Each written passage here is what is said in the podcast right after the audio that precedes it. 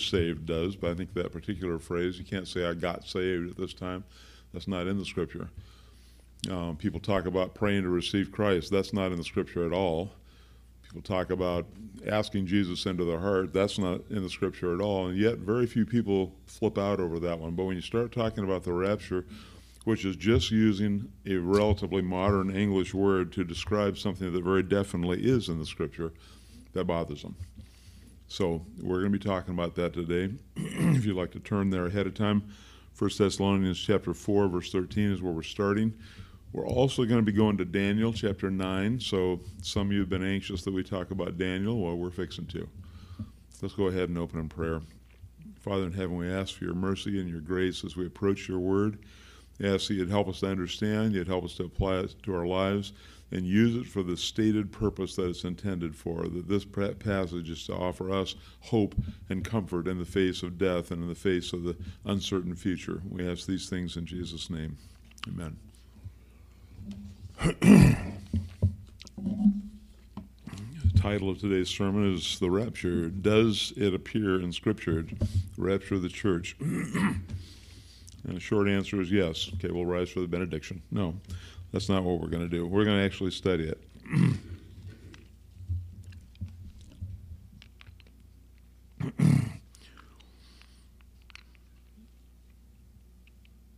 so, starting in verse 13 of 1 Thessalonians 4. Now, I'd like to point out before I even start that in the original writing, this was a letter to the, to the believers at Thessalonica. it didn't have any chapter divisions. It didn't have any verse numbers.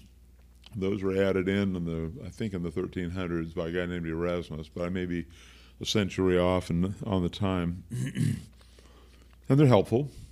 They mean that I can tell you go look this up and you know right where to go, um, or you're supposed to. But the problem is we tend to think, well, then this ends at the end of this chapter. No, it doesn't the thought pattern that's starting in verse 13 flows all the way into chapter 5, verse 10. So that's what I'm going to read. So follow along here. I'm reading from the King James. You can read from any Bible you want. chapter 4, verse 13. But I would not have you to be, be ignorant, brethren, concerning them which are asleep, that ye sorrow not, even as others which have no hope. For if we believe that Jesus died and rose again, even so them also which sleep in Jesus will God bring with him. for if for this we say unto you by the word of the Lord, that we which are alive and remain unto the coming of the Lord shall not, King James says, prevent, it means precede, shall not precede them which are asleep.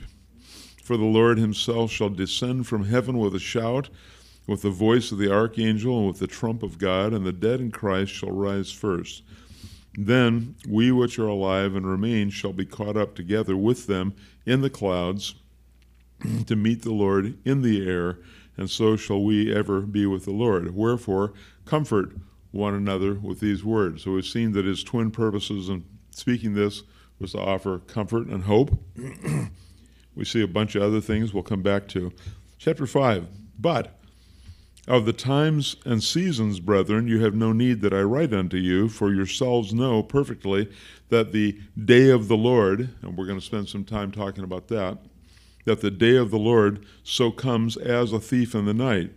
For when they shall say, Peace and safety, then sudden destruction comes upon them as travail or labor upon a woman with child, and they shall not escape. But you, brethren, that's plural, ye, brethren, are not in darkness, that the day should overtake you as a thief. You are all the children of light and the children of the day. We are not of the night, nor of darkness. Therefore, let us not sleep, as do others, but let us watch and be sober. For they that sleep, sleep in the night, and they that are drunk are drunk in the night. But let us, who are of the day, be sober, putting on the breastplate of faith and love and for a helmet the hope of salvation. For God hath not appointed us to wrath. That's a good, solid promise for you. God hath not promised uh, appointed us to wrath, but to obtain salvation by our Lord Jesus Christ, who died for us, that whether we wake or sleep, we shall live together with him. That was quite a bit there. We're not going to get done with it today. So we'll be back next week, probably talking about the day of the Lord, and probably the week after that, because there's a ton of information here. Part of the problem is when people hear the phrase day of the Lord, they, they think it's talking about some 24 hour period of time, and it's not. In fact, what we're going to find out next week is that it lasts for a minimum of 1,007 years, just a little over that actually. And we're also going to find out that it begins with the rapture. That's the portion of the day of the Lord that comes as a thief in the night. All the rest of it is laid out like choreography. God spelled out exactly what's going to happen throughout the tribulation and exactly what's going to happen during the kingdom age, although it gets more brief about that. It's a thousand years long. He just he tells us some of what's going to happen during the kingdom age in the Old Testament, and then how it's going to end, and then the great white throne judgment. So that that's the end of the day of the Lord. So Paul flat out says that the reason he has written these things is to offer the Thessalonian believers comfort and hope in the face of death. In earlier passages, he talked about the abuse that they had received as new believers, the tribulation that had happened to them, the persecution that they had suffered for their faith. And the next chapter, chapter 5, which we just read first 10 verses, he addresses the coming judgment on the unbelieving world, and that includes both the Gentiles and the Jews. We've already said we want to remember that when we're reading this, there were no chapter or verse divisions, so it flows straight through from chapter 4 into chapter 5 and there's a sequence there. It's important that we get that sequence. what we saw in chapter 4 is the catching away of the church. That's another phrase that we use to describe the rapture. it's the most complete description of what we call the rapture of the church in, in the Bible. Now, 1 Corinthians chapter 15, verses 50 through 53, gives some more facts regarding that that we wouldn't see here. Here in 1 Thessalonians 4, all we saw is that we're going to be caught up with him. If you'll hold your finger there, and we're going to turn back to 1 Corinthians chapter 15, verses 50 through 53. Pardon me, I woke up with a lot of crud in my throat this morning. It's from allergies. There's just tons of pollen in the air.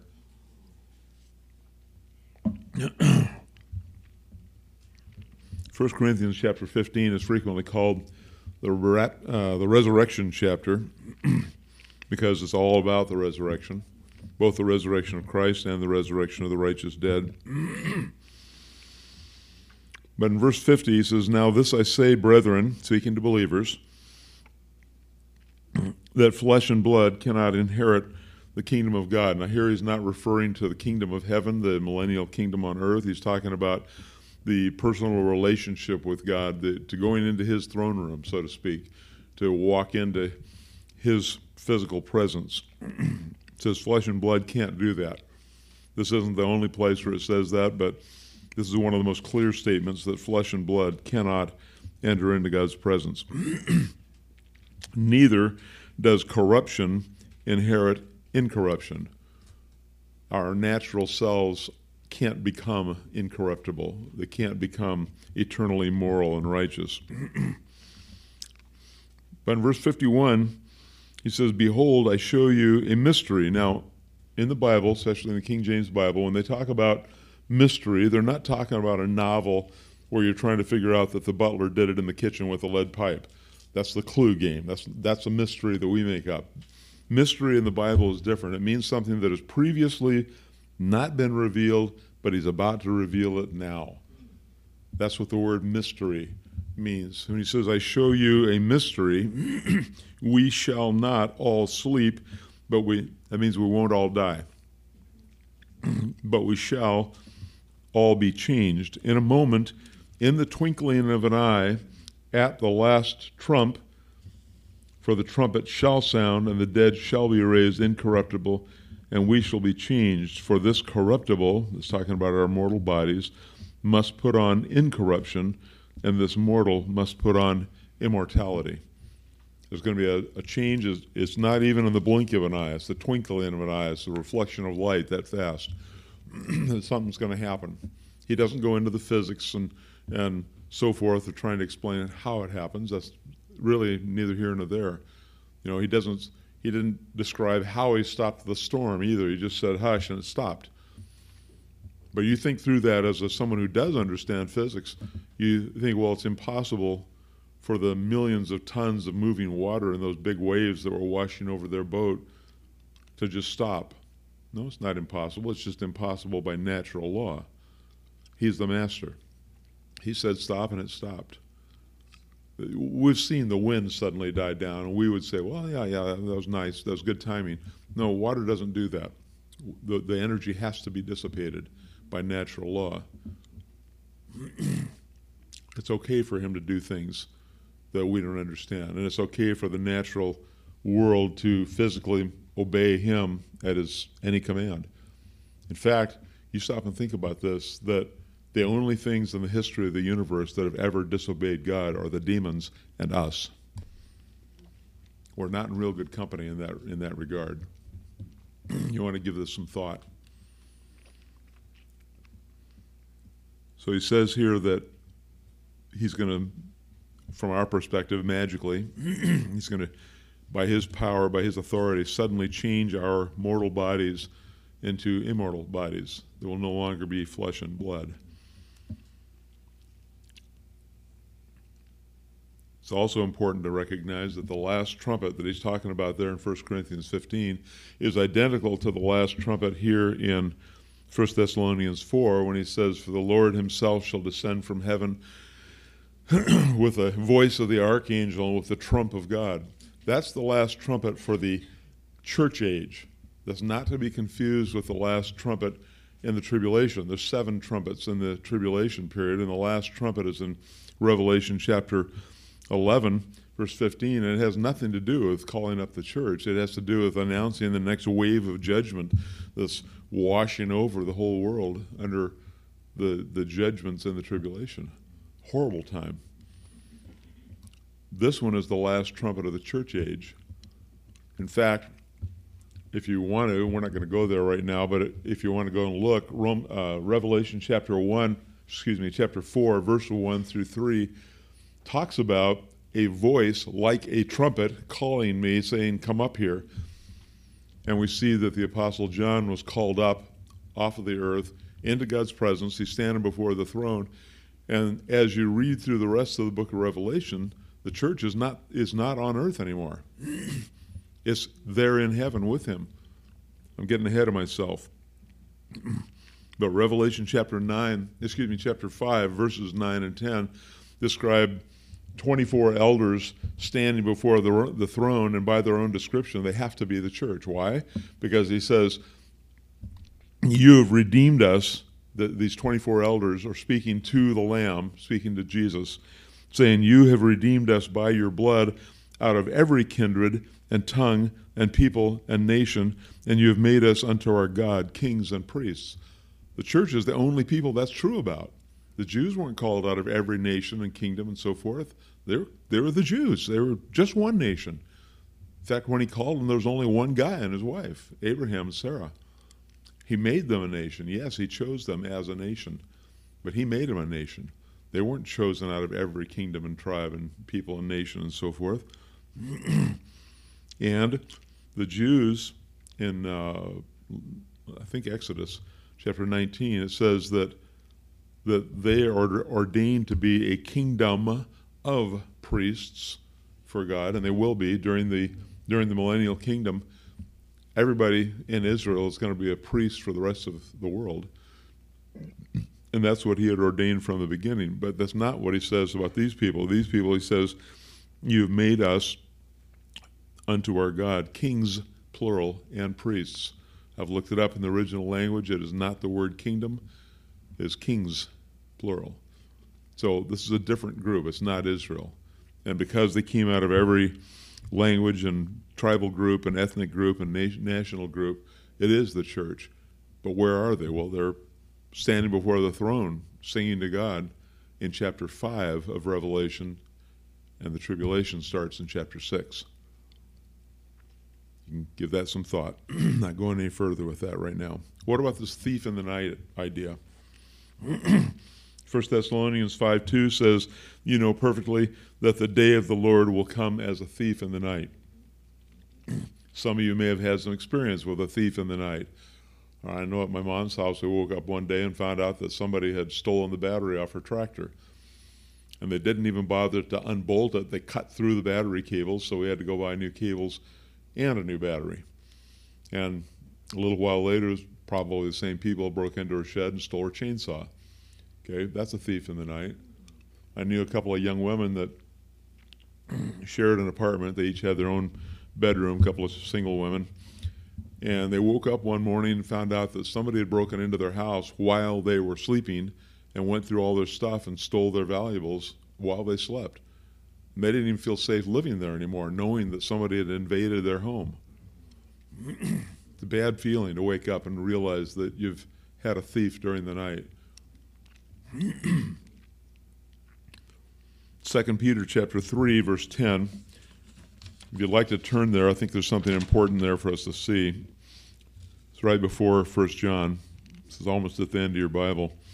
2 Peter chapter 3 verse 10. If I took it by itself, I would get a rather confused view of the day of the Lord because he tackles both ends of the day of the Lord. 2 Peter chapter uh, 3 verse 10. But the day of the Lord will come as a thief in the night, in the which the heavens shall pass away with a great noise, and the elements shall melt with fervent heat. That's the dead end of the millennial kingdom. That's right before the great white throne judgment. But the thief in the night part is on the other end. he says, The earth also and the works there that are therein shall be burned up. So he touched first on the very beginning, opening bell, if you will, of the day of the Lord, that is repeatedly says comes as a thief in the night. There's only one portion of the day of the Lord that can come as a thief in the night with nobody knowing what's going to happen next, and that's the rapture. Why? Because every bit of the rest of it is laid out, like I said, is choreographed. We can read through the book of Revelation and the book of Daniel side by side and see exactly what's going to happen in the tribulation. Horrible, horrible stuff. And we can look in the Old Testament prophets, all of them talk about the day of the Lord, starting with Isaiah, that's the first mention. But all of them uh, talk about different aspects of the day of the Lord. Some of them about all the horrible stuff that's happening as it starts during the tribulation some of them talking about the wonderful blessings of peace and joy and happiness during the kingdom age. And finally, talking about the destruction at the very end. Because it's a thousand years, 1007 actually, um, that all collectively is called the day of the Lord. And we'll talk about that next week. I keep getting ahead of myself. I guess I just must like that topic. so, see, is there one, a couple of more places where he talks about the thief in the night aspect. Matthew chapter 24, verses 42 and 43, Jesus warned them, Watch therefore. He's speaking to the Jews, and he's talking about, Matthew 24, he's specifically talking about the tribulation period and coming on the kingdom. But he says, Watch therefore, for you know not which hour your Lord doth come, but know this that if the good man of the house had known in which hour the thief, or which watch, which portion of the night, the thief would come, see, he's comparing himself, his own coming, with the thief in the night, is he would have watched. He would not have allowed his house to be broken up. I mean, think about that. If you knew what time a robber was going to show up, you'd be sitting in the front door with a, you know, I don't know, whatever your favorite means of defending your home is. I know for a lot of you it'd be a shotgun, which would be appropriate. in Revelation 16 15, he warns them again, and this time he flat out says, Behold, I come, as a thief. Blessed is he who watches and keeps his garments, lest he walk naked and they see his shame. So, several warnings, mostly given to Israel, stating that the day of the Lord would come as a thief in the night. But what's implied in the warning in Matthew is that the character of this event is that the world, including Israel, is going to wake up and find out there's been something's missing. Find out that they've been invaded. Find out that something happened. And all these people are gone. They've been robbed. Now, most of them will feel like, well, good riddance. Got rid of those crazy Christians. You know, all these crazy street preachers have been bugging us. Okay, well, problem is the reason they're gone is because something else just began. And that's what we saw in 1 Thessalonians 5. He says that when they say peace and safety, then sudden destruction will come upon them. The tribulation has begun, there is no escaping it. so, what's missing? It's us. If we read 1 Thessalonians 4 and 5 as a unit, which they are, we right away see that the church is what's gone missing. we also see that immediately after that event, the tribulation has begun and there is no escape.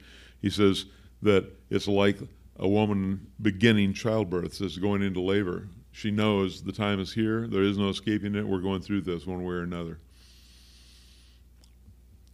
Is that, that picture is frequently brought up also.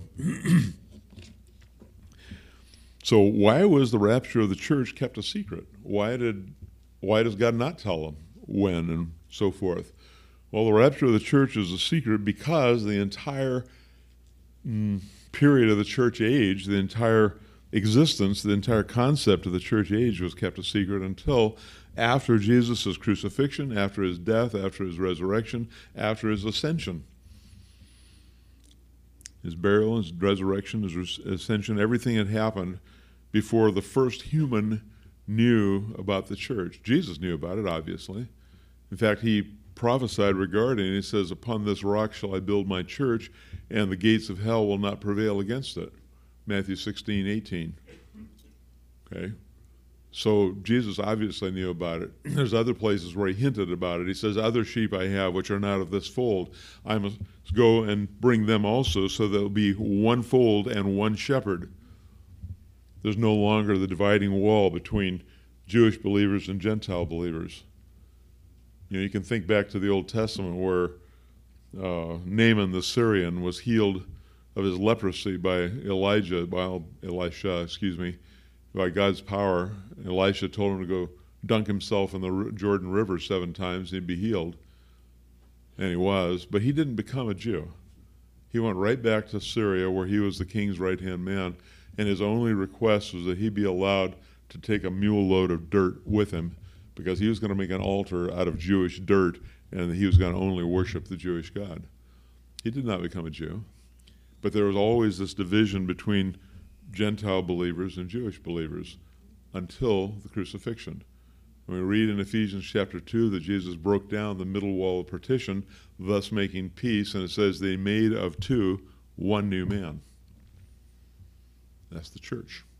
Okay, so that was a secret. if you'd like to know just how big a secret it was, you could turn to Ephesians chapter 3. We're going to go there eventually. But right now, let's go back and see just how big a secret it was in the Old Testament.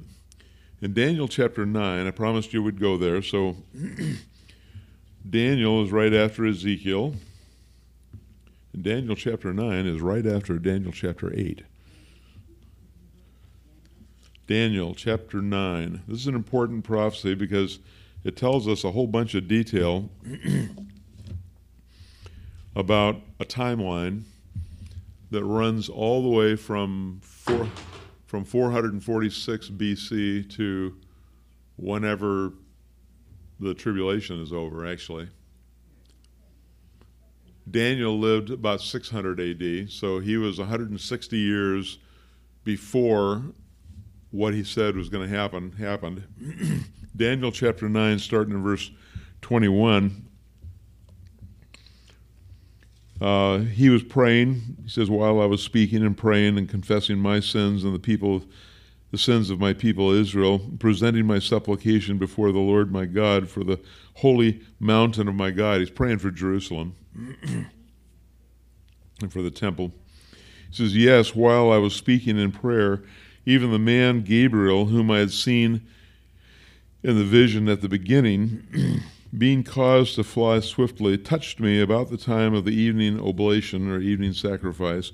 And he informed me and talked with me and said, O Daniel, I am now come forth to give thee skill and understanding.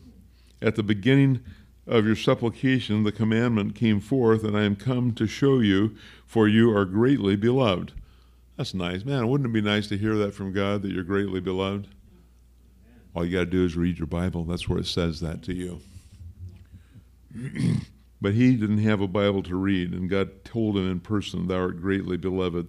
Therefore, understand the matter and consider the vision. Now, verses 24 through 27 give us something we call the 70 weeks of Daniel. It's a prophecy talking about a, a uh, 70 seven year periods. We're going to find out that it's years, not days.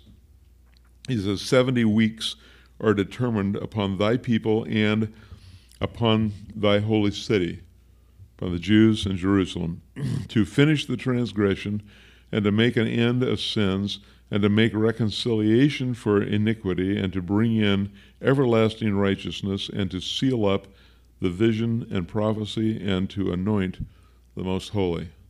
He's got a whole bunch of purposes of what's going to happen because of these 70 weeks of years. know therefore, verse 25, uh, yeah, verse 25, know therefore and understand that from the going forth of the commandment to restore and build Jerusalem, notice it's not the temple, it's Jerusalem. That command only happened once. Building the, the rebuilding the temple has happened several times, three times, I think. So this is a specific time the going forth of the commandment to restore and, and build Jerusalem unto Messiah the Prince, that's talking about Jesus, shall be seven weeks and three score and two weeks. That's 69 weeks. I don't know why he broke it up into a seven and 62. I've never been able to figure out what happened at the end of 49 years and then the rest of the 400 and some odd years, 434 years that that came after that.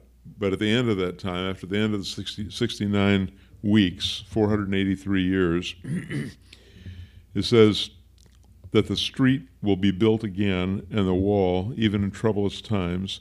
and after the three score and two weeks, shall Messiah be cut off at the end of the 69th week of years, 483 years from the time of the command to rebuild Jerusalem. So he's given them a start and finish here shall Messiah be cut off, but not for himself. He's talking about the crucifixion right there. and then notice it's just, it hadn't even got a period there. All it's got is a colon. And it says, The people of the prince that shall come shall destroy the city. Well, that didn't happen right after the crucifixion. And it goes on to say that they're going to destroy the city and the sanctuary, the temple. Well, the temple did get destroyed 70 years, well, 70 AD. Um, but it says, the end thereof shall be with a flood, and it's not talking about water. And unto the end of the war, desolations are determined, and he, that is, this prince that shall come, this evil prince that will come, will confirm the covenant with many for one week. It's going to make a seven year peace treaty. And in the middle of the week, he shall, le- uh, shall cause the sacrifice and the oblation to cease and for the overspreading of abominations he shall make it desolate, even until the consummation, and that determined shall be poured upon the desolate. Now, when we talk about this, we think, well, yeah, yeah, I've heard about the abomination of desolation.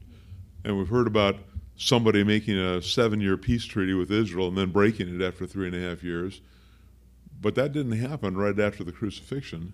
He jumped straight from the crucifixion to the beginning of the tribulation. We're not there yet. We've been we're almost 2,000 years past the uh, past the crucifixion right now, and we're still not to the part he's talking about. Now, there's people that try to say, no, no, that already happened. It was Antiochus Epiphanes in 162 BC or 165 BC or whenever it was. Then when he defeated and destroyed Jerusalem and sacrificed a sow on the altar in the temple. Okay, that did defile the temple, but he didn't destroy the temple, and he never made a contract. Uh, what do you call it? A peace treaty. He never made a covenant with Israel, so that can't be him. It's not him. Besides the fact that Jesus in Matthew 24 said, When you see the abomination of desolation standing in the temple, as spoken by the prophet Daniel, let he who hears understand, or he who reads understand. Then, he's talking future tense. This is yet to come. And Jesus said that about the abomination of desolation as being a future event when he was preaching in, in uh, Matthew 24. So it can't be that Antiochus Epiphanes, 150 years earlier, 180 years earlier, whatever it was, it can't be him. It looked kind of like it, but that's not him. It was just maybe an early fulfillment so we could see what it looked like. But the fact is, it's still future tense. So, what we know here from this passage is that there was a set time from, uh, I think I wrote it down, 446 BC when King Artaxerxes made the command for Nehemiah. This is from Nehemiah chapter 1. You can read it in your Bible. To go back to Jerusalem and rebuild the city walls, rebuild the city, get the gate put up again. That's the only time that happened. And from that day forward to the crucifixion was 483 years, with only seven years left. That many left in the seven in the 490 year prophecy that he laid out. And we haven't started that last seven years yet. So where are we? Well, we're we're not in that. We're not included in that. Why? Well, the Old Testament prophets were not allowed to know about the fact of the church. The whole church age was not included in any of their prophecies, not even close. Jesus like I said, gave a couple of hints about it, but even he didn't spell it out and say, okay, here's what about, what's about to happen. He said some things that we can look back and realize this is what he was talking about, but the people he was talking to couldn't have possibly imagined what he was about to do. And Paul says that. So when we read this, the first question that ought to come to mind is what happened to the church age? He jumped right from the crucifixion into the tribulation. Already, I got almost a 2,000 year gap there what happened? Well, we weren't included. the church is not included in that. We're not a part of that. God stated his purpose. He said the judgment was about to fall, but he stated his purpose and the recipients of that judgment. He said that these 70 weeks of years are determined upon whom? Thy people, the Jews, and thy holy city, Jerusalem, and incidentally all the world with them, because first place, God's using the world to judge Israel. He's done that over and over, but he's going to be doing it big time during the tribulation. But we're simply not part of it. We're not included. So, why the mystery?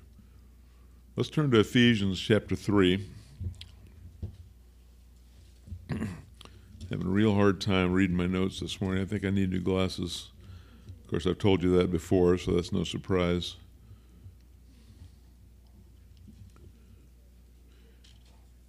Ephesians chapter 3.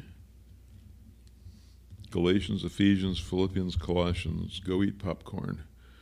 I used to have a hard time getting those four in order until somebody said, It's easy, Chad, just go eat popcorn. And after that, I never forgot again. Ephesians chapter 3, verses 1 through 11. I'm going to go ahead and read from King James. He says, For this cause I, Paul, the prisoner of Jesus Christ for you Gentiles. You remember he was writing this from prison. He was in prison because he had been sharing the gospel with the Gentiles.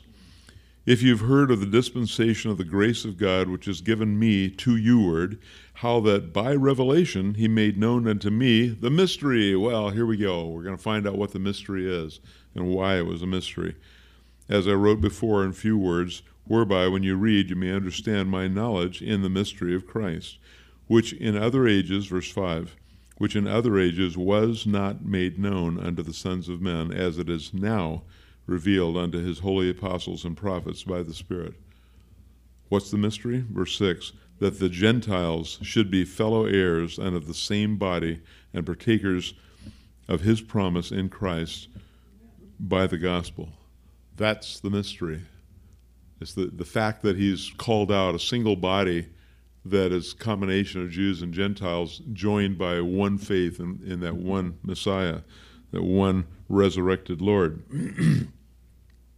Whereof I was made a minister. Minister just means servant. In other places, Paul calls himself a servant of the gospel. In Romans chapter 1, he says that he's a servant of the gospel. whereof I was made a minister according to the gift of the grace of God given unto me by the effectual working of his power. Unto me, who am less than the least of all saints, is this grace given that I should preach among the Gentiles the unsearchable riches of Christ, and to make all men see what is the fellowship of the mystery. There's the other half of the mystery, which from the beginning of the world has been hid in God, who created all things by Jesus Christ, to the intent, here we go to the intent that now unto the principalities and powers in heavenly places. Principalities and powers are different categories of angelic beings, and he specifically says the ones in heavenly places, so the holy angels, not the ones that fell with Satan. That to those characters, whatever the principalities and powers are, they're different kinds of angels. To the principalities and powers in heavenly places might be known by the church the manifold wisdom of God. Does it make any difference to you to know that your life is an object lesson for the entire angelic army of God? That they're watching to see, oh, that's how grace works. Oh, oh, that really is wise. Yeah, I'm impressed. You know, not wise of us, is wise of God. He says that he's making known through the church the manifold wisdom of God. I, to me, it's kind of I, I can't imagine what they could learn from me they're not learning anything from me. They're learning by watching God's grace working out in yours and my life. And to me, that makes it feel like, well, maybe it is all worthwhile. You know, I, there's a lot of stuff that happens. I think, what is the sense in this? Why would you allow this saint of yours to suffer from Parkinson's disease and this saint of yours to die of multiple myeloma and this saint of yours to be murdered in his sleep? Why would you allow that? Well, because he's using the church as a body, the entire church, that's from day of Pentecost on, to teach something to the holy angels. Now, I've got some suppositions regarding that, we're going to have to touch on another day because I can see we're running out of time. but the fact is, God is using us to show something, to demonstrate something to the angelic host who had not followed Satan into his rebellion. Do I understand it? No. Emphatically, no, I do not understand it. I don't understand why in the world our lives could be any kind of a lesson to those created beings who were created with far more intelligence and far more wisdom than we're ever going to have.